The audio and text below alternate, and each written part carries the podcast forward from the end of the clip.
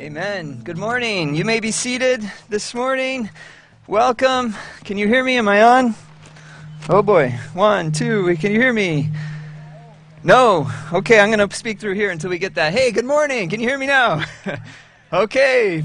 So glad you're here to worship our great God. So glad you're online with us. Even though you can't be with us physically, we know the Spirit of God is with us and is with you wherever you are. Thank you for your patience with some technical difficulties this morning, but uh, we're together in the presence of God. Hey, on Friday, uh, Air Force One flew over our house, and my kids were like, whoa, look, the President of the United States is right up there. and they were so excited. And uh, I was thinking this morning, Jesus said, Where two or three are gathered, I am there. Do you realize the Creator of the universe is here with us this morning, inhabiting our praises? Does that get you excited? we should be.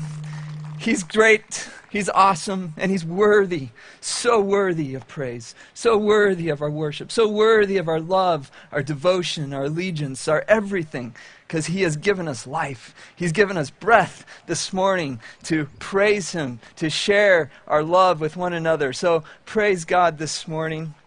This uh, yesterday, I woke up and there's something in me that wants to explore. Do you ever just want to go somewhere and see something different, something new? And so I, I got my family kind of rustled. Everyone was a little tired, but I said, hey, we're going to go. We have an adventure to go on this morning. And, and my kids weren't so happy to go on an adventure, but, but I said, let's go, let's, let's drive uh, east. And so I wanted to find some dinosaur bones. And so uh, we drove east on Highway 44, and we got to a place called Buffalo Gap. Have you ever been in that grasslands area? And uh, we drove on some dirt roads. We got way out there you couldn't find another soul. And I said, let's go. We found a, a bluff off in the distance, and we said, hey, let's go see if there's dinosaur bones over there. And so we began to walk, but uh, it was hot. the ground was dry and cracked and rocky. There was no shade. Thank God for the shade this morning with the clouds. And my kids were like, We're thirsty. We're tired. Where are you taking us, Dad? we're going to die out here as we step over rattlesnake skins. And we came into, uh, we went up and down these gullies, and it was a dry and weary land. And we came to this gully, and there's all these bones just stacked on each other, but they weren't dinosaur bones. they were cows, and they were stacked and dead. Aren't you glad that God is full of surprises? And uh, as I looked at those bones, I, I had a, a thought because God gave a vision to the prophet Ezekiel. He came into a valley, a dry and weary valley, a dry land, a land with no life, and all he saw was bones laid out on the valley. And God told Ezekiel, Pray and speak, prophesy over these bones that they might live. And I think about God and the God who can resurrect bones in a dry valley. And I thought about Ecclesiastes that we just wrapped up. And we went into that book, and my thought was, man, this is going to be a, a downer book, a depressing book. But the God of surprises reveals to us as you dig into Ecclesiastes that God is a God of joy. He's a God who gives good gifts and wants to bless his people. And as we get ready to go into Isaiah, the prophet, some of us maybe have a thought of Isaiah and we think, words of judgment. These prophets, you know, they only talked about judgment. But God is a God of surprise. He's the God who brings life to bones. He's the God who goes to the low places, the hard places, the difficult places. And some of you here this morning, there's some dry bones in your life. There's some difficult valleys that you're walking through. I think of us as a nation.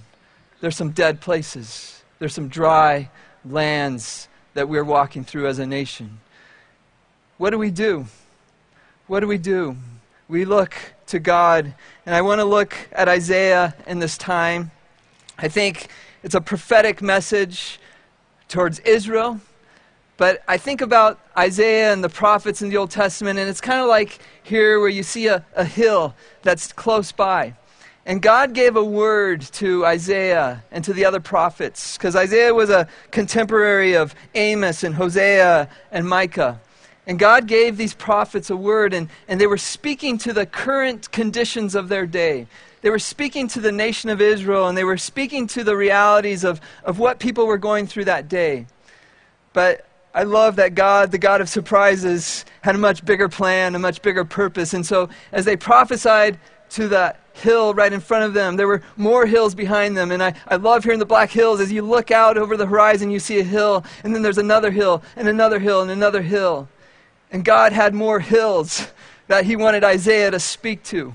And so Isaiah spoke the word of God to his generation. But there were other generations in the future that God wanted to speak to. And so the prophet Isaiah had a word for his day, and he had a word for the next day and the following generations. And I believe that through the Spirit of God, He has a word for us today. That God is going to speak to us through the prophet Isaiah. It was written in 740 BC. Much uh, people in our culture are trying to do away with things, but BC means before Christ. he is the Lord of history, He's the Lord of all the, there's a reason our whole calendar, everything revolves around the person of Jesus Christ. And Isaiah prophesied about the coming day of the Messiah, the coming day when Jesus would be born in Bethlehem. Isaiah looked past the present hill to the future hill in history. And I believe that history is still unfolding and Jesus is still Lord of history. He's not surprised. He's not undone by what's happening. He knows He's the Lord of all. He is worthy of our worship because He is the Creator. So in 740 BC, the year King Uzziah died, God told Isaiah, I'm calling you to speak, to preach, to share a word in this generation. And guess what, Isaiah? They're not going to listen. And uh, I can relate a little bit. Sometimes as a preacher, it feels like we do a lot of talking, and a lot of times we get caught up in personalities or, or different things, and, and we get attracted to different preachers. But, but it's not about Isaiah. It's not about me. It's not about you. It's not about us. God has a word, and He calls us, people, servants of His, to serve Him, to share his glory with other people. And so he called Isaiah. We know that he probably lived most of his life in Jerusalem. He was married, and we know he at least had two kids. He may have had more, but we know from the book of Isaiah he had at least two kids. And tradition says that uh, people didn't all, always like what God had Isaiah share. And so, in the king of uh, the reign of Manasseh, we have the tradition that Isaiah was probably sawed in half. He was killed for proclaiming the word of God. So Isaiah was all in. He understood that God was calling him to share a message for his generation, for future generations, and I believe a message that we desperately, desperately need today. So, the God of surprises, would you look at with me in your Bible? If you have your phone, you can open that, but if you have your physical Bible, even better. Please open to Isaiah chapter 1. And in this series, we're going to spend nine weeks. We're not going to go verse by verse. I wish we could. I talked to someone this week and he said, You can't do justice to Isaiah in nine weeks, and he's right. we can't. But we're going to look at sections. So this morning, we're looking at sections of ver- uh, chapters 1 through 5. And so we're just going to highlight a few things that God, I think, wants to reveal to us through the prophet Isaiah. So in chapter 1, starting in verse 2, this is what God had Isaiah say to the nation of Israel Hear me, you heavens, listen, earth, for the Lord has spoken. I reared children and brought them up, but they have rebelled against me. The ox knows its master, the donkey its own manager, but Israel does not know. My people do not understand. Woe to the sinful nation, a people whose guilt is great. A brood of evildoers, children given to corruption. They have forsaken the Lord. They have spurned the Holy One of Israel, and they have turned their backs on him. Aren't you glad that God's a God of surprises? You might hear those words and say, Man, this is a message of judgment. This is a heavy message. This is hard.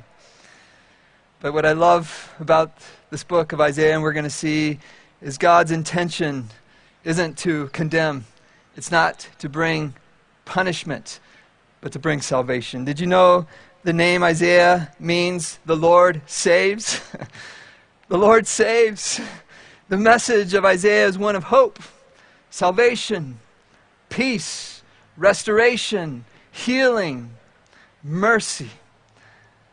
But in order to experience the goodness of God, we must hear the truth. As we wrapped up Ecclesiastes last week, we said, uh, Solomon wrote that the words of God are like goads, like a cattle prod. It's hard, but we need to hear the truth. And God speaks to us truth and love. And so he brings truth to the nation of Israel. Chapters 1 through 5 are specifically focused on the nation of Israel.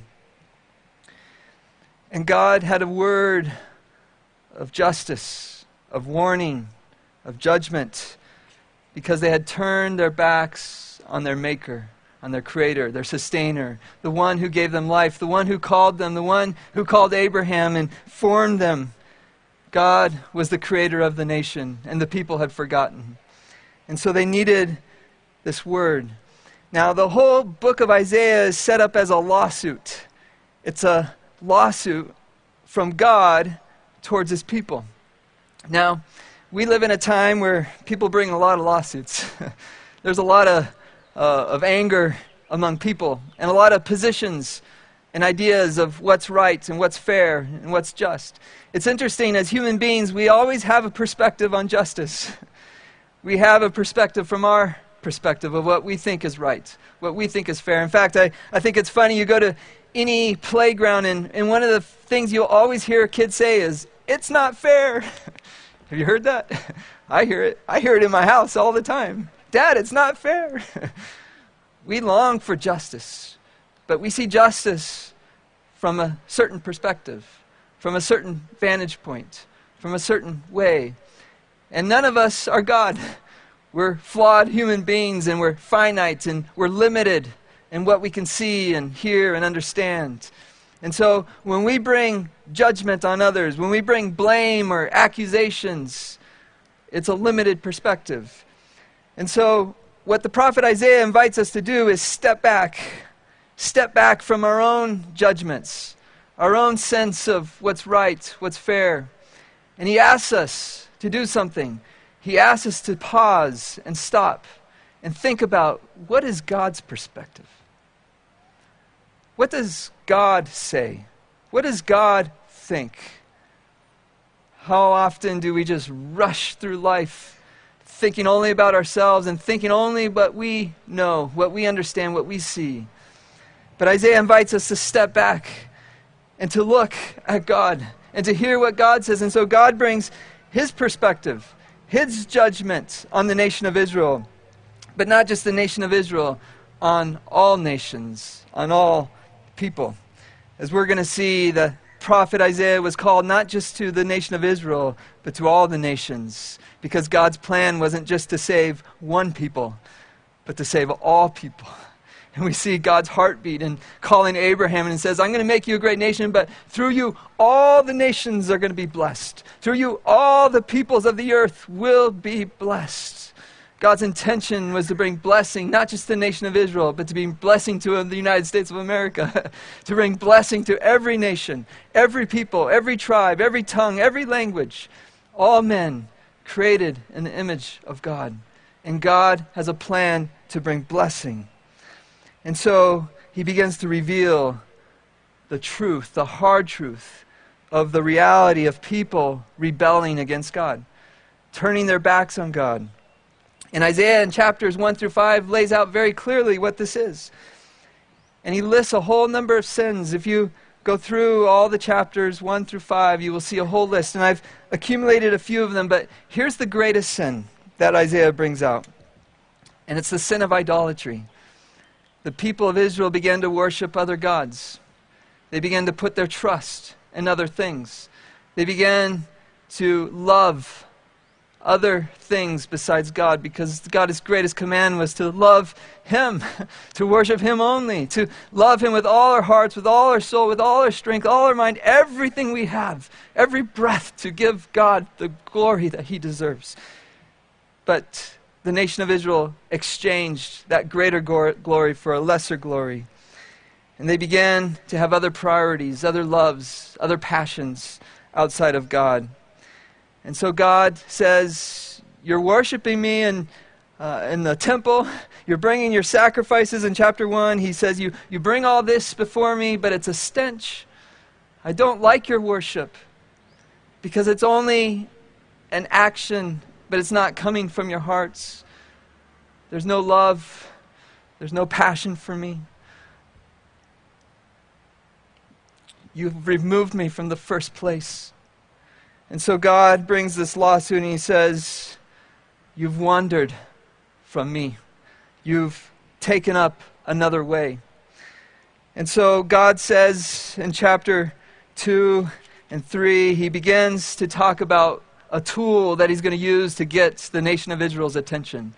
He says he's going to raise up Assyria, a people who are fierce and wild and, and going to destroy the nation of Israel. And you say, Ben, that's harsh. but God speaks this out of love. He says, You must come to this place where you realize how devastating it is to worship other things besides me. Because as you begin to worship those other things, there becomes pain and stain on the land. And here's the, some of the things he outlined as, as their worship got twisted and, and it got away from God, they began to do wrong towards others. They no longer cared about their neighbors, they no longer loved the people in their midst. Instead, there was violence, there was hatred towards others. There was injustice towards others. There was oppression of other people. You can le- read in chapter 1. This is not what I'm coming up, this is what Isaiah is saying that people are mistreating other people. The fatherless are abandoned. The widows are not being cared for. People are accumulating wealth out of selfishness and greed. It says they're, they're building bigger and bigger houses, they're growing bigger and bigger farms, but they're doing it all for selfish gain and not caring about the people around them. They're worshiping wealth versus God. There's addictions, and he, Isaiah outlines addiction to alcohol, pursuing pleasure outside of God. There's lying, there's corruption, there's taking advantage of the rules to bend them for selfish gain, personal gain. There's the distorting of truth where evil is called good and good is called evil. now, Isaiah is writing this in 740 BC, but don't we see these things today? There's bribes so that people aren't able to get justice. And so there's this long list that Isaiah lays out. And you're thinking, Ben, this is a heavy message. Why are you bringing this message to us today? It doesn't feel good. But here's the good news God loves us too much to keep us comfortable. He wants us to be uncomfortable sometimes so that we can open our eyes and open our ears, as Isaiah said in chapter 1, where, where God says, I'm going to call you to a people who won't listen. They won't open their eyes, they won't hear. And God says, I'm doing this so that maybe, maybe a few people will soften their hearts. Maybe some people will turn. Maybe there will be a remnant who will worship me, who will receive the blessings that I want to give them. And so his heart is good. We talked last week about God being the good shepherd and that he cares for his sheep and they're the most valuable thing for them. And so, as we listen to the hard reality of God's lawsuit against Israel, and as we see that throughout Isaiah expanded, not just for Israel, but all the nations, every known nation is named in the book of Isaiah. And so, God is saying, all people have failed, all nations have failed to understand the immensity of my love and the immensity of my goodness and the immensity of my purpose. But here's the good news this morning just as I came to those bones, God doesn't leave bones dead. He's the resurrection God. And Jesus came and he died on a cross to take the curse and the sinfulness and the rebellion and this, all the ugliness of humanity. He took it upon himself, and he is the resurrection God. Yesterday, with my kids, we made it out of the valley of the bones. and we made it up to the top of the hill, and the kids complained the whole way, but we got to the top, and there was beautiful p- picture of the Black Hills. And as we turned around, we could see the Badlands behind us, and this immensity of beauty and glory. And the kids were no longer complaining. there was joy, there was blessing. We were so glad that we went through the valley of the bones so that we could be on the summit and see the glory of God, the goodness of God, the provision of God. My dear brothers and sisters, God takes us to the valley so that we can go to the place of glory. That's his heart. That's his purpose. I love what it says in Hebrews. It says, endure hardship as discipline. God is treating you as children. I was, I was with a friend this past week, and, and he has two small kids, and we were saying it's so important that we discipline our kids. Because if we don't, we're not loving them. We discipline them because we love them, because we want them to, to live the good life, the good way. We want them to be successful in every way in life. And so we have to discipline them as children. God disciplines us. There's hardship, there's valleys, there's dry places. For what children are not disciplined by their fathers? If you are not disciplined, and everyone undergoes discipline, there's no exceptions. there's no one righteous. Only Jesus was righteous. Only Jesus was righteous. But we all undergo discipline. Then you are not legitimate, not true sons and daughters. I pray with all my heart, with all my passion, that all of you would know that you are sons and daughters of God, that He loves you he cares for you more than you will ever know. His heart bleeds for you. His heart bleeds for this nation. His heart bleeds for every nation on this planet. His heart bleeds for every people group. That's why he sent Jesus into this world. But he loves us enough to lead us through the valleys, through the painful places, through the places of bones and rattlesnakes, because he loves us. And just when we might think that, you know, Isaiah is just for Israel, God has a chapter 2 message for all people, and it's called the Day of the Lord. And this is a theme not only in Isaiah, but the whole Bible talks about the Day of the Lord. That there is a day coming when every people will stand before God. The reality is, in this world, there's a lot of injustice, there's a lot of wrong. But none of us can make it right in our own strength. There's only one who can make it right, and it is the Lord of Lords and the King of Kings, the only judge, and it is God. He is the judge. And the day of the Lord says in Revelation that every people will stand before the great white throne and they will be judged. And Isaiah looked into the future and he saw this day. And this is what God says The Lord Almighty has a day in store for all the proud and lofty, for all that is exalted, and they will be humbled. There's no exception. The Bible says in Philippians 2 every knee will bow, every tongue will confess. There's no escape. The day of the Lord is coming. For all the cedars of Lebanon, tall and lofty, all the oaks of Bashan, all the towering mountains, the high hills, every lofty tower, every fortified wall, every trading ship, every stately vessel. He's talking about the glory of humanity. Everything we've built, everything we've said, look what we've done, look what I've accomplished. God says that will be brought low.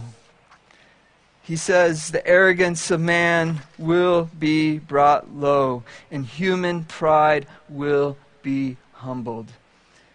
You see, this was the greatest sin of Israel. It's the greatest sin of all humanity is that we have re- shook our fist at God. We've said, God, I don't need you. I'm going to make my own way. I'm going to do my own thing. I don't care what you say. God says that pride will be humble. The Lord alone will be exalted on that day. There's only one who is worthy of our worship. There is only one creator, maker of all things, the Lord of all, and his glory he will not share with another.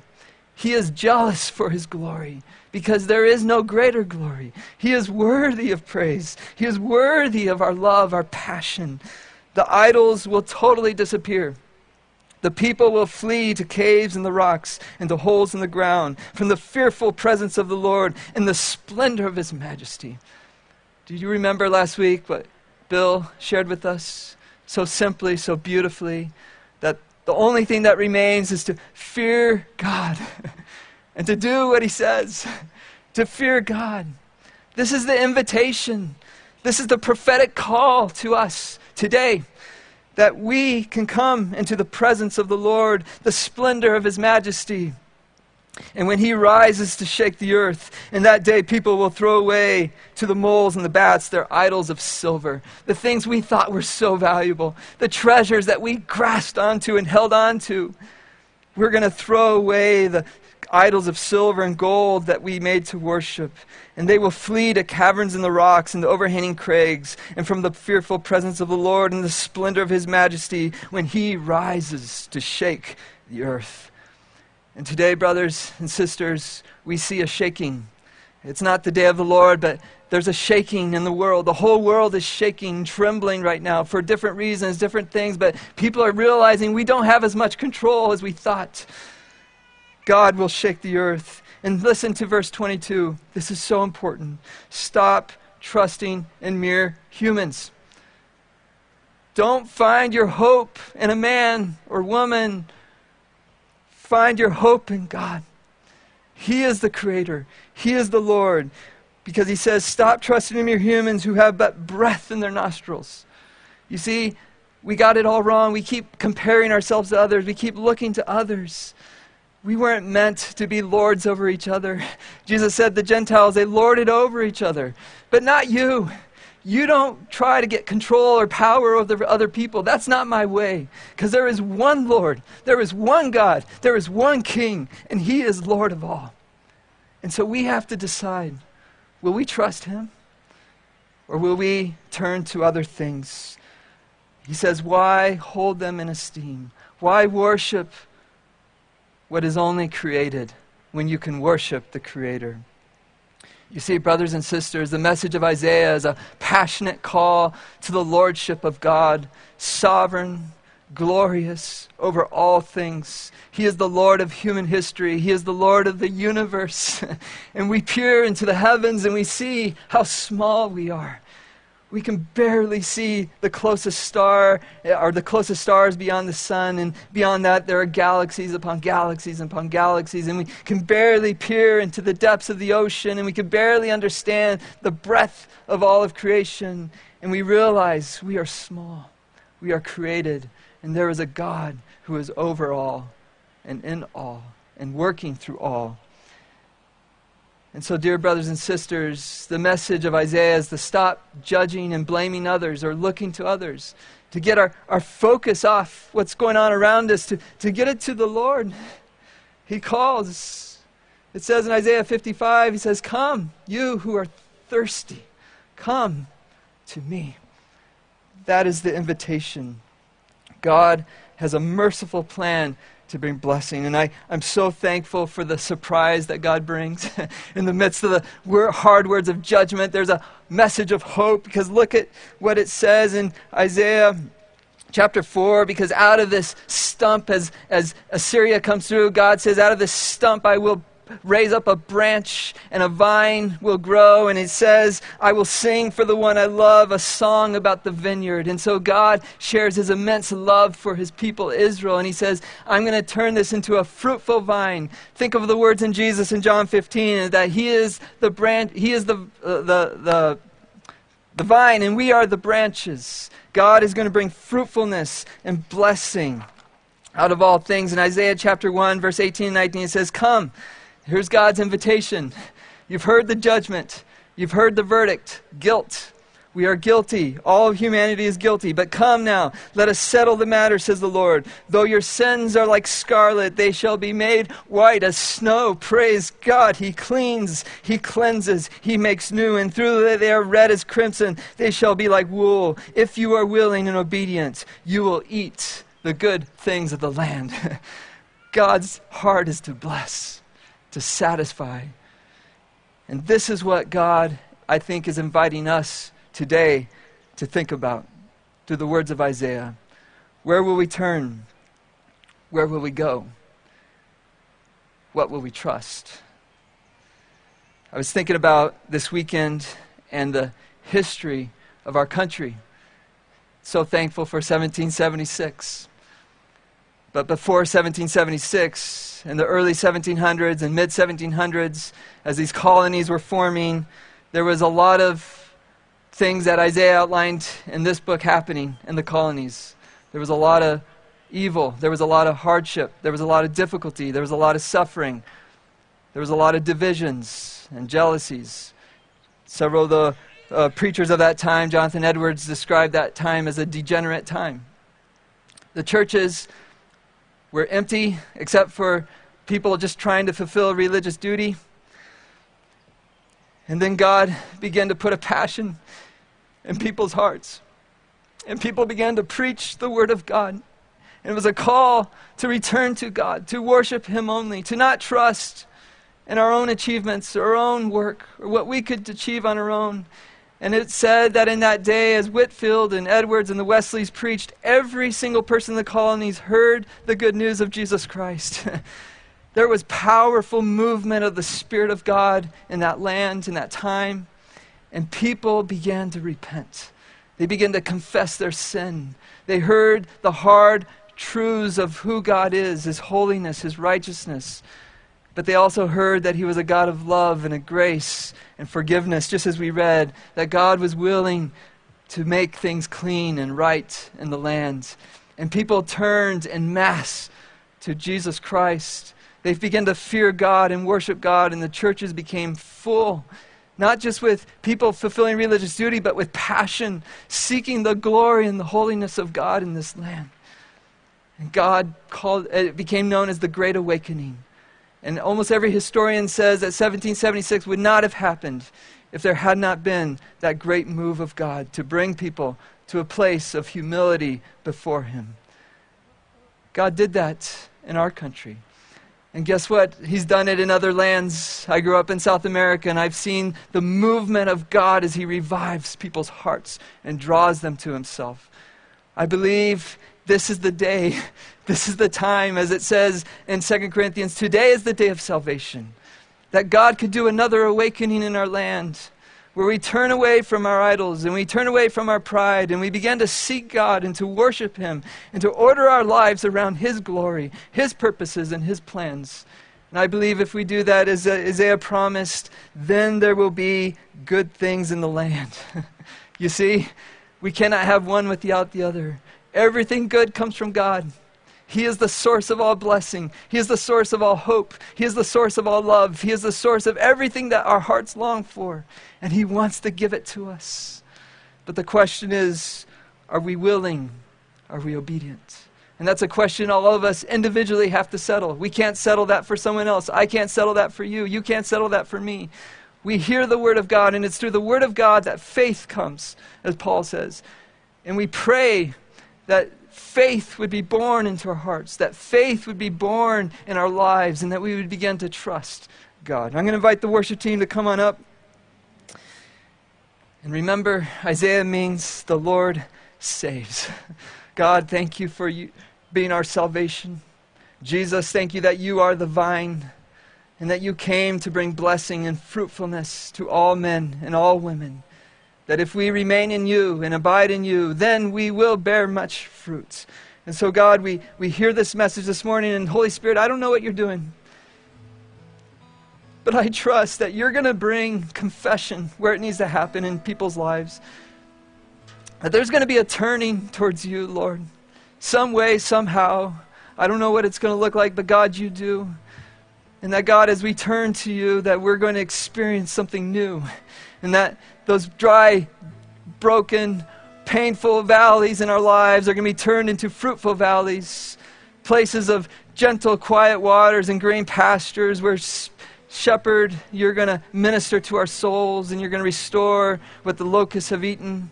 You're going to make new things in our lives, in our land, in our world. Thank you, God, that you are the creative God who is recreating, making new, breathing new life into all of us. We pray and thank you in Jesus' name. Amen.